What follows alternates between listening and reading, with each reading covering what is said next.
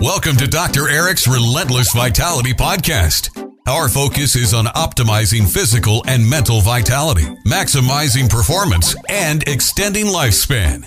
Dr. Eric is a licensed physician with a wealth of expertise in age management and preventive medicine, whose goal is enabling his patients to stay young, feel their best, and enjoy a higher quality of life. Hey guys, Dr. Eric, the fitness physician, where I'm talking about all things related to hormonal fitness, muscle medicine, and much more. So I'm going to dig, do some deep dives into some other hormones as well. Uh, I'm going to do a few more on this one. I'm doing info, kind of a just a graphical representation. Today, I'm going to talk a little bit more about growth hormone and IGF-1 and its importance in overall hormonal function, uh, muscle mass, uh, endocrine function, and more. The reason this came up is people are always asking, well, what else can I do for my hormones? What else can I do, especially if they're younger? And oftentimes, as we've talked about before, we can optimize the cellular function and prevent things from happening and optimize their health. And oftentimes, especially with younger men and women, uh, sometimes maybe they don't need testosterone or estrogen right away. Maybe they need some progesterone or some thyroid or etc. as well as their lifestyle modification. But sometimes by optimizing growth hormone and IGF-1, this is the master control and this can optimize the rest of the body and the rest of the cells and then everything else takes care of itself and you will you can actually raise your testosterone levels, optimize your your female hormones, uh, your estrogen, your progesterone, and much more. So sometimes that's a good first step, uh, but sometimes they work synergistically. Oftentimes they work synergistically together, and I'll use them as well. So one plus one equals three kind of thing, which is very cool. So growth hormone, and again, I'm not going to do extensive uh, details on this. I'm going to save this for some future videos, but growth hormone, of course, produced in a little pituitary gland it's stimulated by hormones actually in the hypothalamus, and then which uh, then helps uh, these secrete out. And that's why when we get into peptide therapies, a lot of these actually uh, stimulate stimulate the growth hormone, kind of get a little kick in the rear to produce more growth hormone. these are the GHRHs and the GHRPs, which I've talked about before. So growth hormone is produced has numerous effects uh, locally in a paracrine fashion and in a systemic fashion, of course. Uh, so, of course, with bone, massively important, and uh, this is great, especially as, as we get older, we lose bone mass and the concern and risk of osteopenia and osteoporosis. So, G- growth hormone through not only through growth hormone and re- its receptors, but also through production of IGF 1. And IGF 1 has its own receptors, which do its own thing, can be very important for bone in terms of increasing bone mineral density, bone strength, and improving bone growth and can basically turn off the osteoclasts, which break down the bone, and turn on the osteoblasts, which help to build bone. It can actually stop, halt, and even reverse osteopenia and build bone. Um, of course, you know the importance in the muscle, right? It's going to be optimally be very important for improving hypertrophy, overall muscle mass, and muscle function. It does this, of course, through growth hormone and growth hormone receptors, but also through IGF-1 and IGF-1 receptors.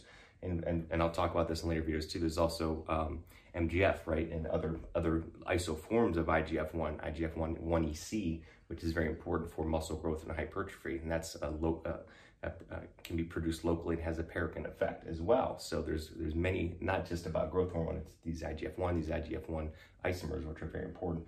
Also, oftentimes too, and I've talked about the importance of myokines and uh, exerkines. Uh, I'm going to talk about in the future too about that the muscle makes its own uh, uh, cytokines and what we call myokines. I've talked about these on several videos before, and they are very important not only for muscle but all these other organs as well.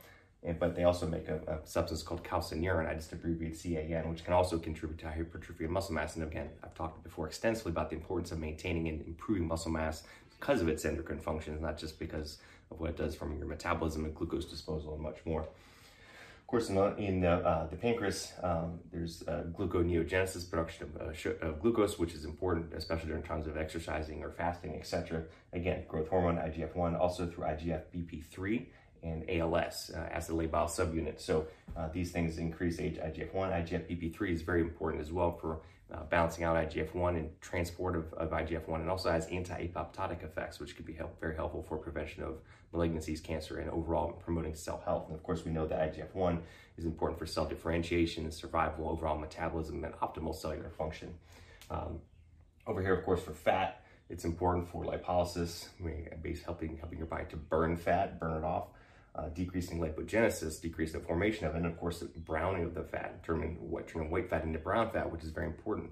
Brown fat, of course, has a higher metabolic rate, uses uncoupling proteins, etc., to actually generate more heat to help you, um, of course, stay warm. But biggest thing is it's going to generate heat, it's going to burn things off, and, and, that's important for again lipolysis. If We want more beige fat or brown fat and less of the white fat because you're going to burn more and you're going to have reduced overall fat mass and better metabolism, better cellular function. So also uh, IGF-1 can be important for differentiating of those pre-adipocytes into healthy, healthy fat uh, tissues. We don't want hyperplasia or excessive growth. We want to reduce inflammation of that. Again, we don't want that tons and tons of white fat sitting around getting inflamed, causing more inflammation throughout the body. We want uh, normal, mature adipocytes that are not inflamed. And that's what this helps to do. So, of course, there's crosstalk between these and the other uh, hormones and adiponectin and leptin, or leptin. Of course, we know how important that is, but these actually stimulate growth hormone production. So that's why we want optimal leptin and adiponectin. And what happens when we get uh, metabolically unhealthier, we get overweight, etc. These these get uh, dysregulated, right? Leptin gets either not produced properly or we get leptin resistance and we make decreased amounts of adiponectin. So by optimizing our metabolism through uh, weight control and diet, nutrition, exercise, supplementation, and hormone optimization, we can improve our adiponectin and leptin, which is then is going to improve production of growth hormone, which is going to make that better. So it's it, it goes back and forth in a positive way. So that's really cool as well. Of course, insulin uh, works synergistically with growth hormone in terms of muscle mass glucose disposal and, and, other tissues as well. But of course, it can also antagonize as well if it's out of control. If you're just eating way too much and eating way too much sugar, or you have hyperinsulinemia or prediabetes. Of course, this can counteract a lot of these effects and reverse this. You're going to have more adipogenesis. Uh, it's going to affect uh, uh, uh, glucose production of the liver. It's going to adversely affect muscle, etc. So. Um, so that's again the importance of balancing out growth hormone with insulin. Now they can be used, they can work together eh, if you if you have your timing right. And we'll talk about this in a future. How to time your nutrition post workout, how to time your peptides pre and post workout. You can actually get insulin growth hormone to do the same thing. What? You know, yeah, you know, they do counteract, but there are ways that you can get them to work together to build muscle and to burn fat. I know it sounds crazy, but it's possible. So tune in for future episodes on that. So biggest, the coolest one is the muscle, and I'm going to talk about more about myokines. One thing I forgot to mention is the slow twitch and the fast twitch muscle. That's another thing that growth hormone IGF-1 can help with, and that's what you want. You want to build those not only slow twitch but the fast twitch muscles. So this is just kind of cool representation. And actually borrowed the slide from one of my colleagues and mentors, Dr. Seeds. So uh, we had a little presentation about this as well. I'm going to talk some more about growth hormone IGF-1 in future videos. So it's kind of the master regulator. It does a lot of amazing functions throughout the body. Very important for uh, what I quote unquote anti-aging, uh, uh, cell differentiation and protection, overall cellular, optimizing your cellular metabolism, right? The growth hormone peptides that are, one of my favorites to use because that it, because it can optimize your cellular function. And again, we treat things at the cellular level and, and, fix the foundation, and everything else builds from there. So, hope you enjoyed this video. Like this, tag it, share it. Let me know what else you want to talk about. Reach out to me. I'm doing telemedicine consultations everywhere. Also have a dual consultation with my partner Ali Gilbert, where we're doing everything in terms of nutrition, fitness, hormone optimization, peptide therapy, and much, much more. So, everyone have a rocking week, and we'll talk to you soon. Bye.